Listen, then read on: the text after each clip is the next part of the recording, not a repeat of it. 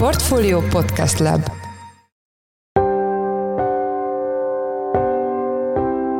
Mindenkit üdvözlünk, sziasztok! Ez a Checklist a Portfolio podcastje október 17-én kedden. A mai műsort a Budapest Economic Forum 2023 konferenciára kitelepült stúdióban készítettük. Az adásban szó lesz arról, hogy napirenden van-e Magyarország kilépése az Európai Unióból, és mi lesz az euró bevezetéssel. Bízom a józanész hatalmába, óriási probléma lenne. Nem akarok teátrális szavakat használni, de egy ezer éves tendencián törnénk meg, hogyha valakibe ez komolyan felmerülne. Már úgy értem, hogy kormányzati szinten. Szerintem nem is merül föl, hanem csak próbálunk kimenni a palló szélére, de ezt annyira élethűen csináljuk, hogy most már kezdik nekünk sajnos elhinni. A témáról Sinko Ottót, a Videóton társvezérigazgatóját kérdezzük. A második blogban Parag Lászlóval, a Magyar Kereskedelmi és Iparkamara elnökével többek között arról beszélgettünk, hogy van-e még létjogosultsága a minimálbérnek, és mi csökkentheti az inflációt Magyarországon. Én Szász Péter vagyok a Portfolio Podcast Lab szerkesztője, ez pedig a checklist október 17-én. Most egy rövid szünet, és jövünk vissza.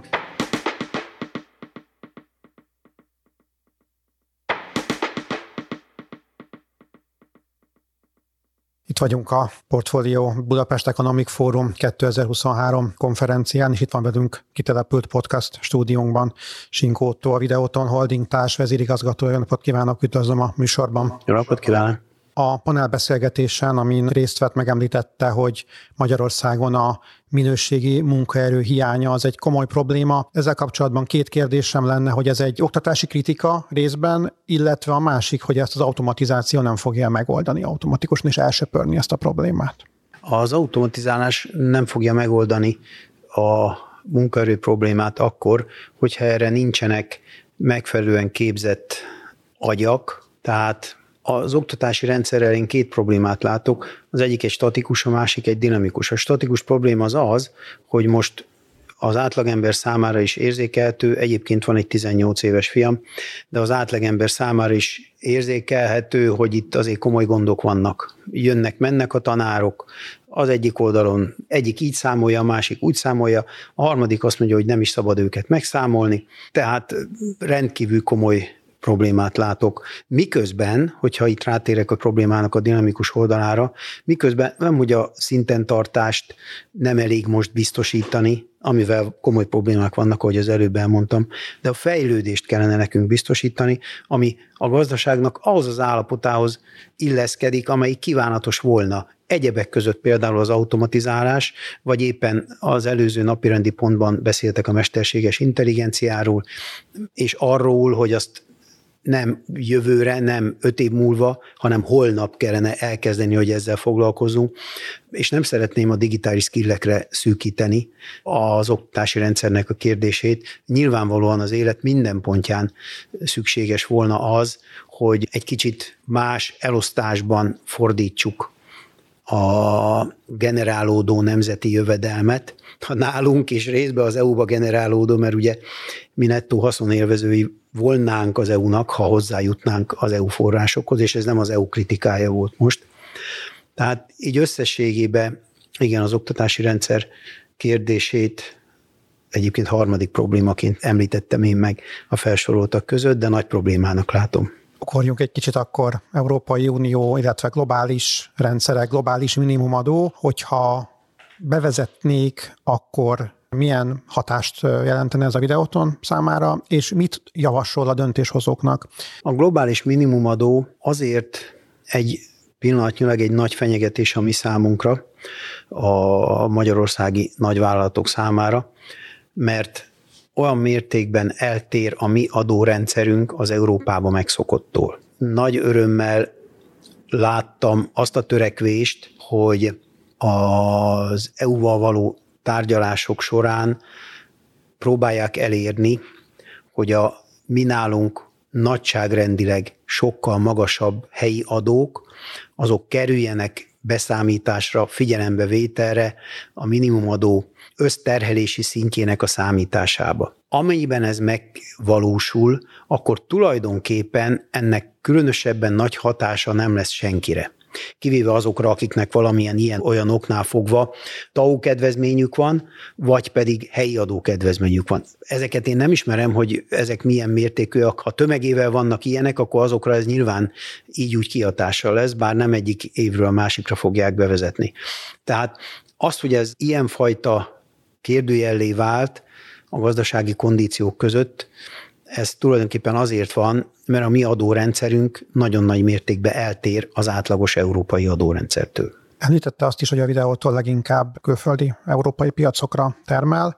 Mennyire fáj önöknek az euró-forint árfolyam ingadozás, és ön szerint be fogja vezetni Magyarország az eurót a következő évtizedben? Tévhitnek gondolom azt, hogy az exportálók idézőjelbe véve születésüknél fogva abban érdekeltek, hogy minél gyengébb legyen a forint. Nem abban érdekeltek, hanem abban érdekeltek, hogy stabil legyen a működési környezet.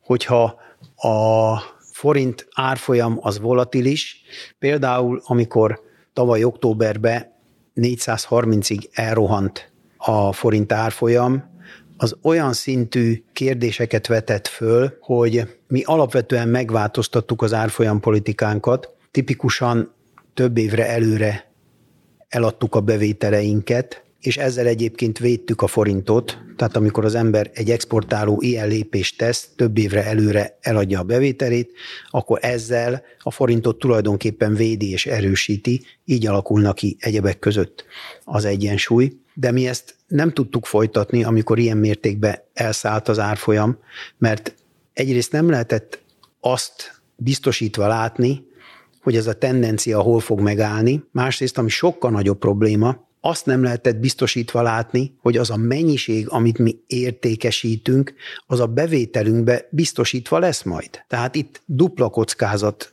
generálódott, és ezért úgy döntöttünk, hogy mi ezt már nem akarjuk kihasználni, elengedtük ezt a lehetőséget, és azt mondtuk, hogy akkor fogunk mi ezzel a kérdéssel ismét foglalkozni, akkor fogjuk ismét napirendre tűzni, hogyha egy kicsit lenyugszik a piac, a devizapiac. És ez a pont még azóta nem jött el. Következő kérdésemet nem cifráznám túl. Lesz-e Huxitan szerint? Szerintem nem lesz. Bízom a józanész hatalmába. Óriási probléma lenne. Nem akarok teátrális szavakat használni, de egy ezer éves tendencián törnénk meg, hogyha valakibe ez komolyan felmerülne. Már úgy értem, hogy kormányzati szinten. Szerintem nem is merül föl, hanem csak próbálunk kimenni a paló szélére, de ezt annyira élethűen csináljuk, hogy most már kezdik nekünk sajnos elhinni. És ez egy nagyon nagy probléma. Ezért gondolom én azt, hogy ebből az ördögi körből, ahová belesodródott az ország, tulajdonképpen egy világos jelzéssel lehetne kitörni azzal, hogyha letennénk a garast, és azt mondanánk, hogy be akarjuk vezetni az eurót, és erre egy megfelelő ütemezést adnák, egy reális, megfelelő ütemezést. Az nem, nem történne gyorsan, mert ilyen messze még sose voltunk a megfelelő kritériumok teljesítésétől. Beszéltünk oktatásról, beszéltünk euróbevezetésről, és a végén még az a kérdésem, hogy mi az, amit még kérne a magyar kormánytól, mint nagyvállalkozó. A harmadik kérésem, tehát most szeretnék konzekvens lenni önmagammal, a harmadik kérésem az az volt, hogy egy olyan bevándorlás politika alakuljon ki. Egyébként ebben nem látok nagy problémát. Azt hiszem, hogy ez többé-kevésbé a mostani kormányzati törekvések ebben nem térnek el jelentősen attól, amit én helyesnek gondolok. Tehát olyan bevándorlás politikát kéne kitűzni, ami lehetővé teszi a bevándorlóknak az átmeneti vagy akár tartós letelepedését, annak biztosítása mellett, hogy ennek az üteme olyan legyen, hogy képesek legyünk beintegrálni őket kulturálisan a hétköznapi életbe. Hogyha most megint visszanyúlok ez az ezer éves dologhoz, hát azért valljuk meg az ország történetében néhányszor volt már erre példa a honfoglalás óta, amikor iszonyatos tömegek kerültek Magyarországra, és lám itt vannak, beintegrálódtak, és gyakorlatilag, ami Magyarországot összeköti, az a magyar nyelv. Egyebek tekintetében meglehetősen diversifikált a magyar társadalom.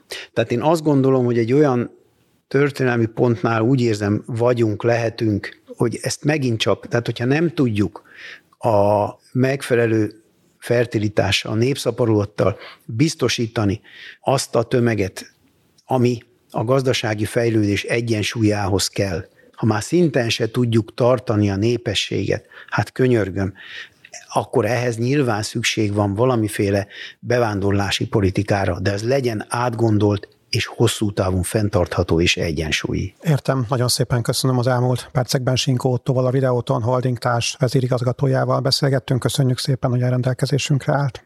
Köszönöm szépen én is.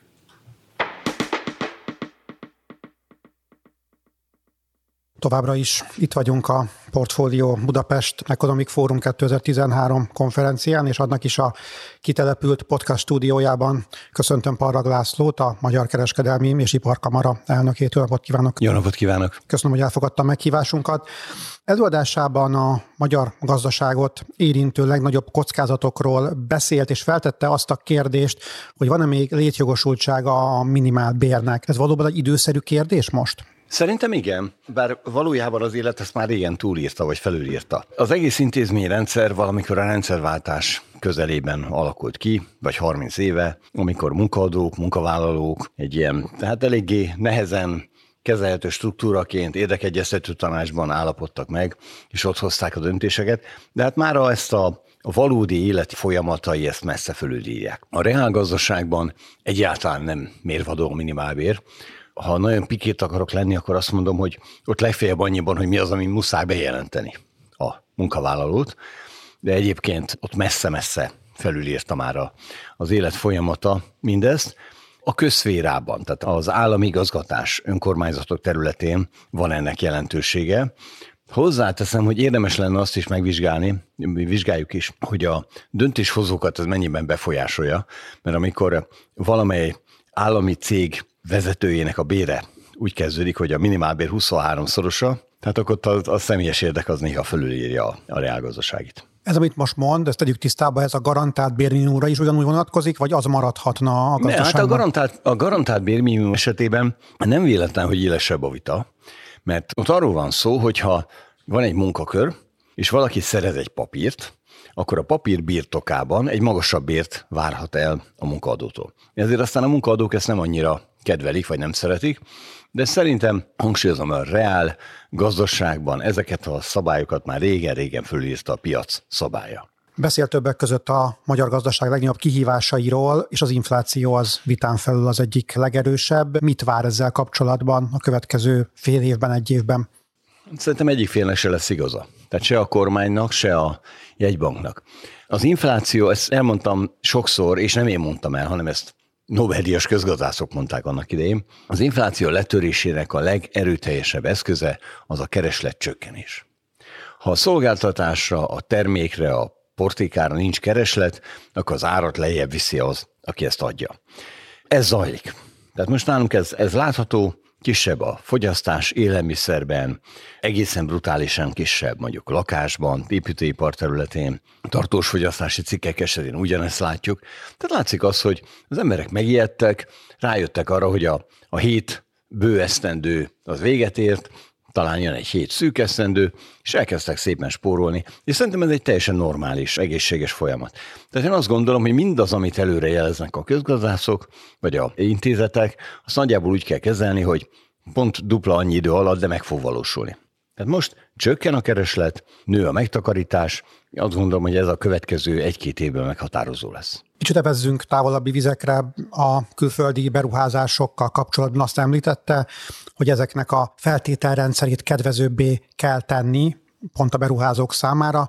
Mi az, ami fejlesztésre szorul ezen a területen? Hát szerintem sokan emlékszünk arra az időszakra, amikor úgy gondoltuk, hogy mindaz, ami innen Európából termelésként Kínába megy, az a, az a helyes irány. Így volt 20-30 éve. És mostanra a távol-kelet, vagy a kelet keresett annyi pénzt, hogy visszajön a termelési láncoknak a rövidítése okán, a kiszolgálás gyorsasága okán Európába, idehozza a befektetéseit. Tehát ahova korábban mondjuk a németek vitték a befektetést, az visszajön Európába. És ennek Közép-Kelet-Európa az egyik legfontosabb szereplője. Ráadásul tényleg úgy néznek ránk, ezt személyesen tényleg tapasztalatban mondhatom, úgy tekintenek ránk, hogy az ő fejükben Európa az félig meddig Magyarország. Most nekünk ebben kell kellően okosan gondolkoznunk, mert egy kínai befektetőnek mondjuk munkavédelem, szakszervezet, érintésvédelem az egészen más fogalmat jelent nem is biztos, hogy megérti, hogy miről beszélünk, vagy jogszabálykövetés. Tehát, hogy egy némettel beszélgetek, akkor nagyjából azonos a fogalomrendszer mögötti gondolatunk. Az európai kultúrából nézve távol-kelet vagy kelet, az egy más világ. Jó világ, de más világ. Nekünk ezt meg kell érteni. Tehát úgy kell a szabályainkat kialakítani, hogy azt ők is megértsék. Volt egy négy negyed éven át tartó recessziós időszakunk, valószínűleg ezen túl vagyunk. A kérdésem, hogy ön szerint milyen fordulatra van szükség ahhoz, hogy a magyar gazdaság fejlődési pályára álljon tartósan? Szerintem itt egy fontos elem, hogy amikor gazdasági pályáról beszélünk, akkor a statisztikában vagyunk hajlandóak gondolkozni, vagy abban töprengünk, de a valóságban az emberek érzete az mindig más van egy fázis eltolódás. Tehát amikor, amikor én olvasom a statisztikában, hogy van egy visszaesés, az nem biztos, hogy az én életpályámban, vagy a családi jövedelmemben, a nyaralási szokásaimban, az életmódomban ez azonnal megjelenik. Tehát van egy fázis eltolódás, van egy csúszás, időben is. Én, én azt gondolom, hogy most még a közérzetben mindenképpen azzal kell számolni, az embereknek a fejében az lesz, hogy visszaesés van. Miközben egyébként a statisztika azt mutatja, hogy már elindultunk fölfelé. Ez egy fontos elem abban, amikor döntés hozunk, ez a világ így működik. És még egy kérdésem a, a végére, mi lehet ön szerint a növekedés motorja Magyarországon? Hát egyértelműen a fogyasztás. Szerintem ez, ez az elmúlt időszakban nagyon jól vizsgázott, az egész adórendszer erre van kitalálva, erre van fölépítve, és hát köztünk szóval végül az kell, hogy legyen a well-being, a jó érzés, vagy a jó lét kell, hogy legyen. Tehát az, hogy most itt fölállunk a mikrofontól, és kimegyünk, és eszünk egy jót, vagy elmegyünk egy jó színházba, vagy elmegyünk nyaralni, vagy síelni. Tehát, hogy az, hogy az emberek jól érezzék magukat. Ez, ez mindenkinek ez az élet célja. És ilyen értelemben ennek a mozgatórugója illetve amit ez mozgat, az végső soron a fogyasztás. Világos, nagyon szépen köszönöm az elmúlt percekben Parag Lászlóval, a Magyar Kereskedelmi és Iparkamara elnökével beszélgettünk. Köszönjük, hogy a rendelkezésünkre állt. Köszönöm a lehetőséget.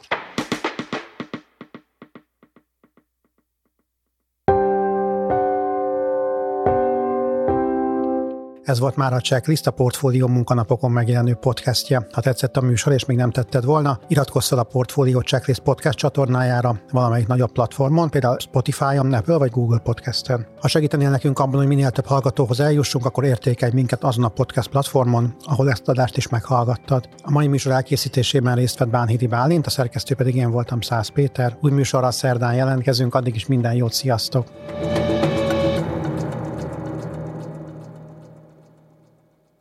Reklám következik.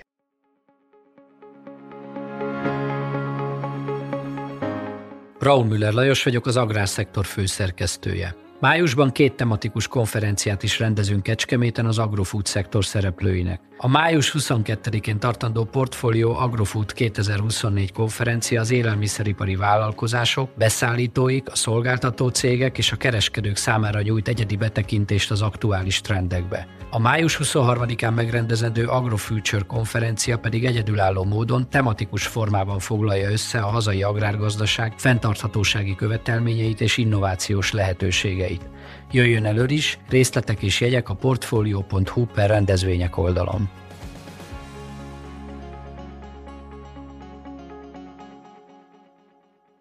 Reklámot hallottak.